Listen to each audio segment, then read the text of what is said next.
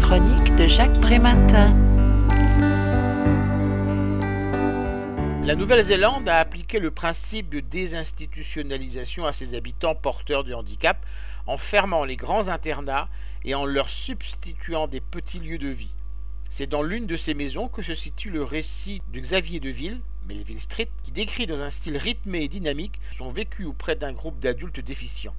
Le matin, il les réveille, les aide à s'habiller, veille à ce qu'ils prennent bien leurs médicaments, leur donne leur petit déjeuner et prépare leur repas du midi. Le soir, il les accueille à leur retour du centre de jour, les accompagne à la douche, leur donne leur souper et assure leur coucher.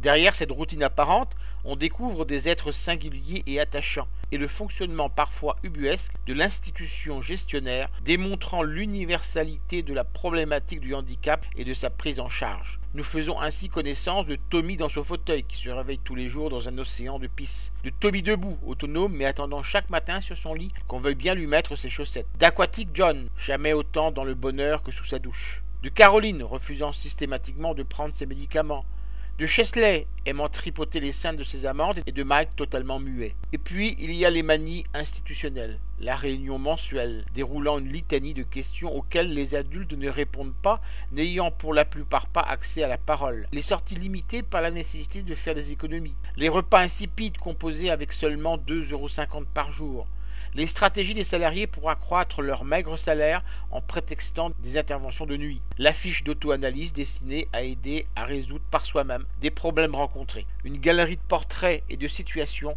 vraiment décapantes. Je rappelle le titre de l'ouvrage, Melville Street, L'auteur en est Xavier Deville. Il a été publié aux éditions Sulliver en 2015 et est vendu au prix de 15 euros. Vous pouvez retrouver le texte de cette critique dans le numéro 1187 de Lien Social. Il est consultable sur le site du journal www.lien-social.com.